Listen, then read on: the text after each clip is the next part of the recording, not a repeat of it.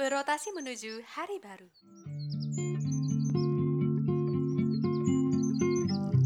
Sesaat lagi, kamu akan mendengarkan podcast Arunika. Selamat mendengarkan.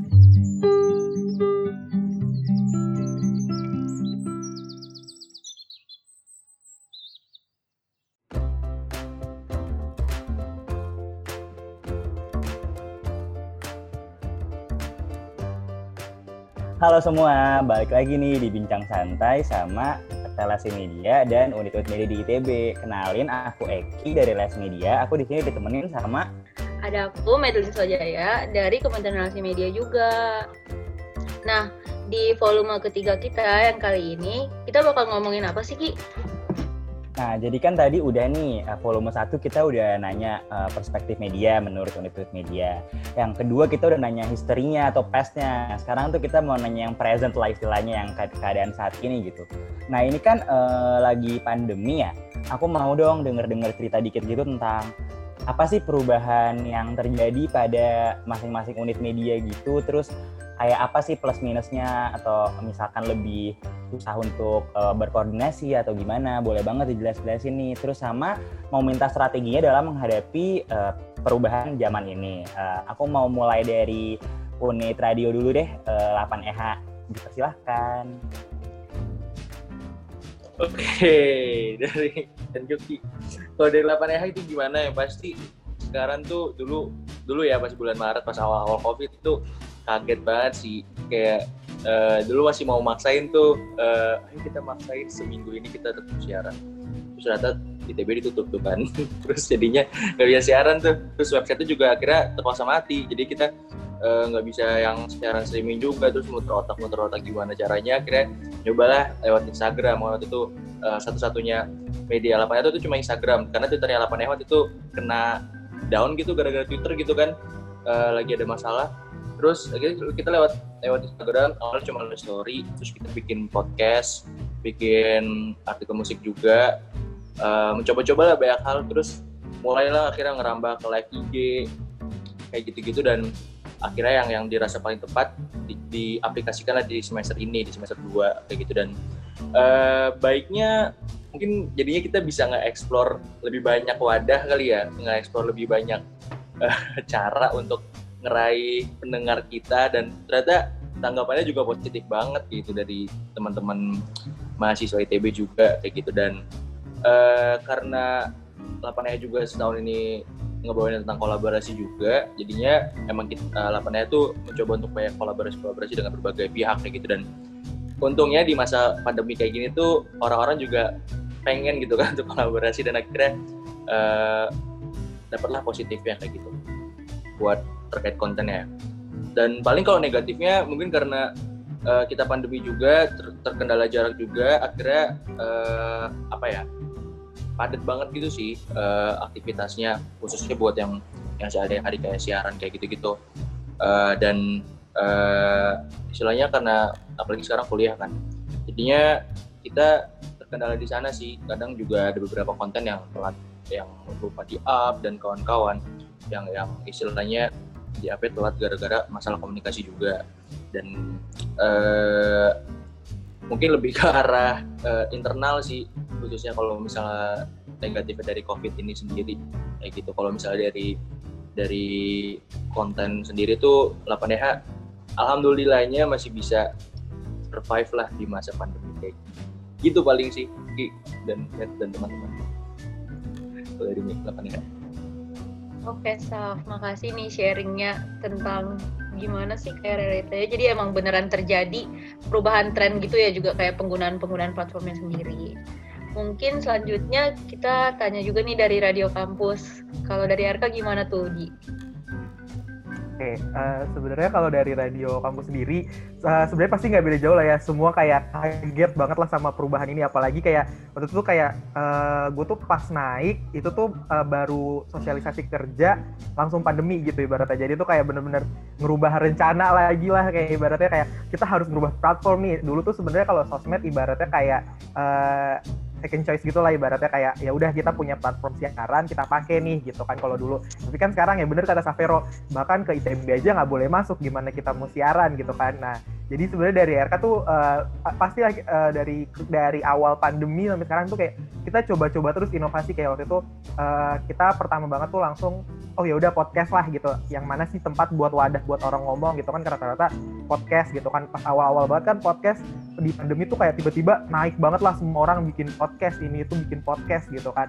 Terus abis dari podcast uh, kita rasa oh kayaknya podcast tuh kurang ada sense of urgensinya nih gitu. Akhirnya kita cobalah kita bawa lewat uh, live Instagram gitu. Jadi kayak oh ya udah oh ternyata ini tuh kayak lebih apa ya lebih apa ya lebih diapresiasi juga sama orang-orang karena beneran bisa ngebawa langsung dari uh, krunya juga sama orang-orang yang nontonnya juga bisa interaksi langsung gitu kan kalau misalnya dari live uh, live Instagram ini udah gitu.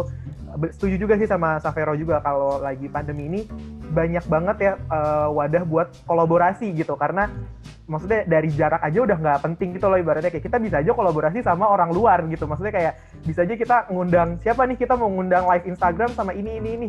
Oh ya udah gampang nggak perlu mikirin transport dia gimana. Yang paling kalau ya kalau emang dia mau butuh bayaran ya tinggal bayaran yang secara material aja gitu bukan yang buat transport segala macam gitu. Sama akhirnya setelah live Instagram dari Radio Kampus juga kita coba-coba nih uh, apalagi ya kira-kira? Ya udah uh, bener kata kayak Safir kita juga bikin yang kayak konten-konten interaktif. Sampai kita sempat nyoba yang namanya majalah majalah digital gitu. Jadi bisa dicek aja di Instagram Radio Kampus kita nyoba majalah digital tapi versi Snapgram gitu. Jadi kayak itu isinya videonya, ada gamesnya, ada apalagi ada artikelnya juga, ada video-video kayak gitu. Jadi kayak kita cobalah semua kita masukin gitu. Itu sih kalau dari Radio Kampus. Oke oke makasih kak. Uh, jadi kita udah kayak denger nih cerita dari dari unit-unit radio nih. Rata-rata mereka pada shifting ke sosial media kayak Instagram, Twitter atau podcast di Spotify gitu. Nah kalau yang kepo boleh aja nih Sabi uh, apa ngelihat Instagramnya 8EH Radio ITB sama Instagram Radio Kampus. Uh, lanjutnya nih aku mau itu dong nanya LFM. LFM kan banyak banget nih ya uh, unit medianya kayak ada film, ada foto. Gimana sih kan ini lagi pandemi dan mau keluar juga susah. Boleh banget dijawab. Oke. Okay. uh, eh, kalau di LFM sendiri pas awal pandemi Maret itu pas banget kepengurusan sebelumnya turun. Jadi bener-bener uh, mereka turun besokannya langsung udah nggak udah yang dua minggu itu loh yang Maret dua minggu yang lockdown dua minggu itu. Nah ya udah aku tuh lagi OTW gue tuh mau OTW kepilih gitulah belum naik gitu. Nah uh, terus jadinya sebenarnya lumayan sih jadi apa udah perlu mikirin dari dari pas apa nyusunnya gitu ke depannya mau kayak gimana gitu karena nggak di tengah-tengah aku udah naik gitu kan. Uh, tapi tapi juga kayak ya mana mana kita tahu juga kan ke depannya bakal kayak gimana jadi emang masih bikin yang kayak gimana ya kalau offline gimana kalau online masih nyampur-nyampur gitu. Tuh, tapi ternyata sampai sekarang masih online aja gitu kan. Walaupun tetap mikirin juga gimana kalau tetap online Nah kalau tadi banyak medianya ya LFM itu sebenarnya uh, fokusnya juga kan ke berkarya gitu. Jadi uh, ya mungkin kalau teman-teman tahu ada bikin karya film pendek misalnya atau karya foto kayak gitu. Karya review, bikin pameran. Nah, jadi struggle-nya sih lebih kayak gimana sih bikin karya-karya itu di pandemi, gimana kayak ngasih tahu ke ya ke kru-krunya, ke referensi atau gimana cara nyoba-nyobain kalau online tuh kayak gimana. Karena uh, biasanya defaultnya kita kan mikirnya oh bikinnya offline nih ntar kita ketemuan rame-rame. Uh, terus kita syuting misalnya gitu. Tapi ternyata sekarang udah bisa. Sekarang perlu online jadi bikinlah misalnya filmnya dari zoom atau apa gitu. Jadi lebih perlu lebih kreatif gitu terus kayak ngasih tahu referensi-referensi. Terus kalau dari permediaan di ITB ya kan kita lihat dokumentasi sosial gitu. Nah karena LFM-nya LFM tuh kita nyimpen-nyimpen arsip kegiatan gitu kan dari dulu-dulu. Dari kayak awal LFM ada kan tahun 60-an jadi udah banyak lah arsipnya. Nah terus sekarang sih lebih kerasanya kayak sepenting itu loh ternyata arsip dan kayak selain bisa buat throwback-throwback tapi juga bisa retelling stories gitu karena kan sekarang online terus kayak mau ngasih lihat nih misalnya vibes kalau offline kayak gimana. Nah jadi makanya perlu si arsip-arsipnya itu. Nah itu kerasa banget karena jadi gampangnya jadi kayak banyak yang request lah gitu kan. Nah kalau yang tadi juga dibilang sama Aldi yang kolaborasi dan sama Savero juga kolaborasi bener jadi lebih mudah juga. Kayak uh, kita juga nggak ngajak pembicara kayak buat diskusi atau ngisi kelas gitu jadi lebih enak. Karena ya gak ada hal-hal teknis yang kayak transport gitu-gitu kayak kemarin ngundang pembicara dari Padang itu bisa kan karena tinggal pakai Zoom gitu. Jadi lebih enak. Eh, terus putus gak sih? Eh, kalau oh ya? Oh, terus kalau untuk platform sendiri uh, kalau LFM sebelumnya dari dulu emang udah lumayan sering pakai sosmednya gitu. Utamanya tuh kita di IG sih sebenarnya. Jadi di IG LFM ITB uh, ada website juga, ada Twitter juga gitu. Dan benar tadi kayak kata Safiro dan Aldi, websitenya jadi down juga gitu kan. jadi kayak nggak bisa terlalu banyak konten lewat sana, jadinya lebih ke sosmed yang lain kayak Instagram gitu. Oke, Putus-putus. makasih singkat. Cuma iya sih bener yang kayak bisa aku tarik uh, benangnya gitu kayak kalau dari EH, RK dan LFM nih yang udah ngejelasin kayak walaupun pandemi ini ibaratnya kayak bad lah kayak merugikan tapi juga banyak hal-hal positif gitu yang bisa diambil di mana jadi kayak naikin potensi kolaborasi dan juga kayak membuat unit-unit media ini ibaratnya lebih kreatif gitu lah untuk kayak menggali potensi-potensi yang bisa dilakuin sama mereka gitu. Mungkin kayak selanjutnya aku pengen nanya nih kalau misalnya dari Persma sendiri gimana Home? Uh, jadi kalau aku tuh baru yang jadi ketua tuh pas udah jalan gitu pandeminya udah kayak di tengah-tengah. Pokoknya emang agak telat gitu lah gara-gara uh, gara-gara satu dan lain hal yang ada di Persma. Jadi aku baru naik tuh, jadi udah kayak adaptasi gitu. Jadi proker-proker yang aku bikin dan aku pikirin juga udah udah sesuai gitu sama pandemi. Jadi uh, mungkin nggak menghadapi hal yang sama dari yang sebelumnya kan kakak-kakak ngejelasinnya kayak oh ya harus ubah proker lagi segala macam. Nah kalau aku tuh uh, untungnya enggak gitu. Nah terus sebenarnya uh, yang ngebedain bangetnya tuh apa ya? Nggak ada gitu sih. Soalnya kan kita juga bikin berita dan emang udah di platform online gitu kan kita juga emang udah ada wacana untuk ngarahnya ya udah kita digitalisasi aja semuanya nggak usah ada koran-koran yang apa namanya yang dicetak lagi. Koran dicetak tuh cuman kayak udah tahunan aja nggak usah kayak rutin nyetak gitu kan enggak nah terus kan ya udah gitu dengan adanya pandemi jadi nggak terlalu banyak ubah mungkin yang diubah banyak itu dari proses pembuatan beritanya gitu. Misalnya uh, kalau wawancara jadi semuanya harus online. Tapi kan wawancara online tuh enak gitu bisa di record kan kayak di Jimmy kan bisa di record jadi ya udah kita tinggal ngobrol aja terus uh, mungkin yang kemarin sih yang demo karena di tes mangga dia bisa turun jadi kita minta apa sih uh, uh, apa namanya kontennya itu dari perwakilan media yang ada di sini di ITB maksudnya. Terus kita post ulang segala macam kayak gitu. Tapi uh, sejujurnya kalau di Persma sendiri nggak selalu banyak yang berubah gitu dari proses pembuatan berita. Cuman ya lebih ke anak-anak kayak gitu sih. Kan biasanya kita sering nongkrong di sekre atau sering ngapa-ngapain bareng atau kayak hahaha bareng gitu. Tapi sekarang jadinya semuanya online gitu.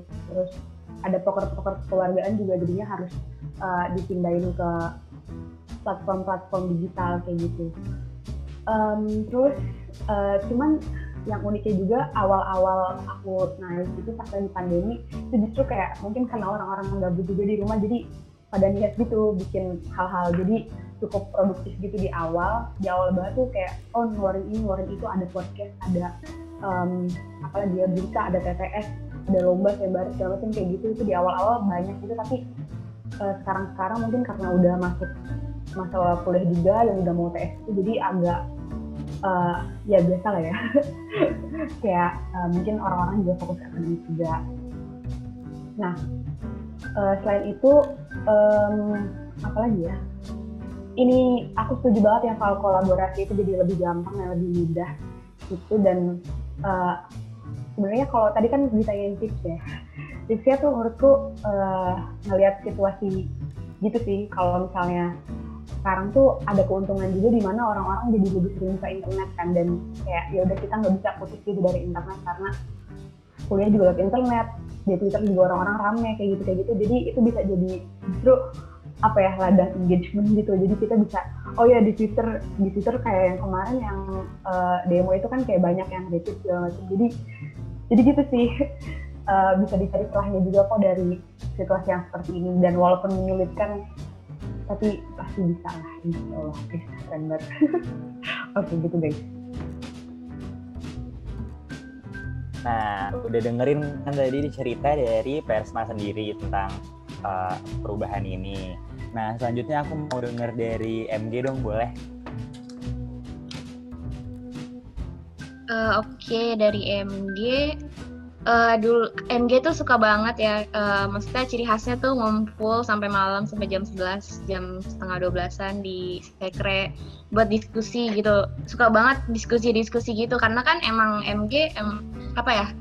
eh, tempatnya tuh eh, eh, bukan kayak persma gitu, tapi lebih ke unit media yang eh, opini atau editorial gitu. Jadi diskusi-diskusi gitu eh, kalau misalkan offline itu sering banget. Terus kalau eh, pas online itu malah lebih enak sih karena kan emang kita tergantung sama HP sama laptop terus kayak lebih cepet update gitu kan. Jadi standby-nya itu mungkin nggak terlalu lama lah, nggak terlalu late response gitu. Jadi kalau misalkan mau diskusi langsung aja ke Jimmy gitu-gitu. Dan kayak ngebahasnya tuh maksudnya kalau misalkan slow gitu uh, flow-nya, tapi kayak lebih ada apa ya? Adalah yang bisa dihasilin dari itu, dari diskusi itu. Terus bisa juga kayak uh, minta uh, feedback dari uh, maksudnya orang-orang yang diskusi gimana sih kalau misalkan kalau misalkan aku buat tulisan ini gimana enak gak gitu kan. Terus kalau misalkan platform uh, ya sama kak uh, setuju sama kak Huma juga. MG itu kan ngeluarinnya di website ya jadi kalau online gini uh, mau itu sih mau digencar untuk lebih banyak lagi kan kayak lebih engage lagi. Terus kalau misalkan konten di Instagram atau enggak di lebih apa ya menarik uh, untuk membaca tulisan MG itu sendiri sih dan kemarin baru aja rilis ya tulisan MG kalau ada yang belum tahu oke gitu aja sih promosi udah sih gitu aja dari MG Makasih ya cerita dari MD nih. Terus mau dong yang terakhir dari Boulevard. Kak Cang, dipersilakan. Oke, jadi eh, sempat ngalamin dulu kan kepengurusan sebulan gitu. Jadi kayak jadi apa? Karena udah pandemi jadi kayaknya nggak kepake nih yang dibikin di muka-muka nih kayaknya soalnya pas liburan tuh suka karena orang-orang lebih kosong juga jadi kayak tiba-tiba tuh eh kak mau nulis ini gitu-gitu kayak suka orang-orang kan lebih kosong juga kan lebih diskusi itu lebih lebih apa ya lebih eh, cair juga kayak bisa hari ini ajak buat besok ngumpul tuh bisa gitu dan sebenarnya ini sih jadi produktif banget sih sebenarnya. Dan gara-gara pandemi ini juga nih kita tuh Boulevard biasanya kan ada budaya nyetak fisik gitu kan. Mau nggak kejual semua mau nggak. Itu tuh kayak emang budaya gitu. Sekarang kita tuh kita gak jadi uh, buletin tekad buat full online gitu. Dan buktinya ya lumayan berhasil lah lumayan hemat uang gitu.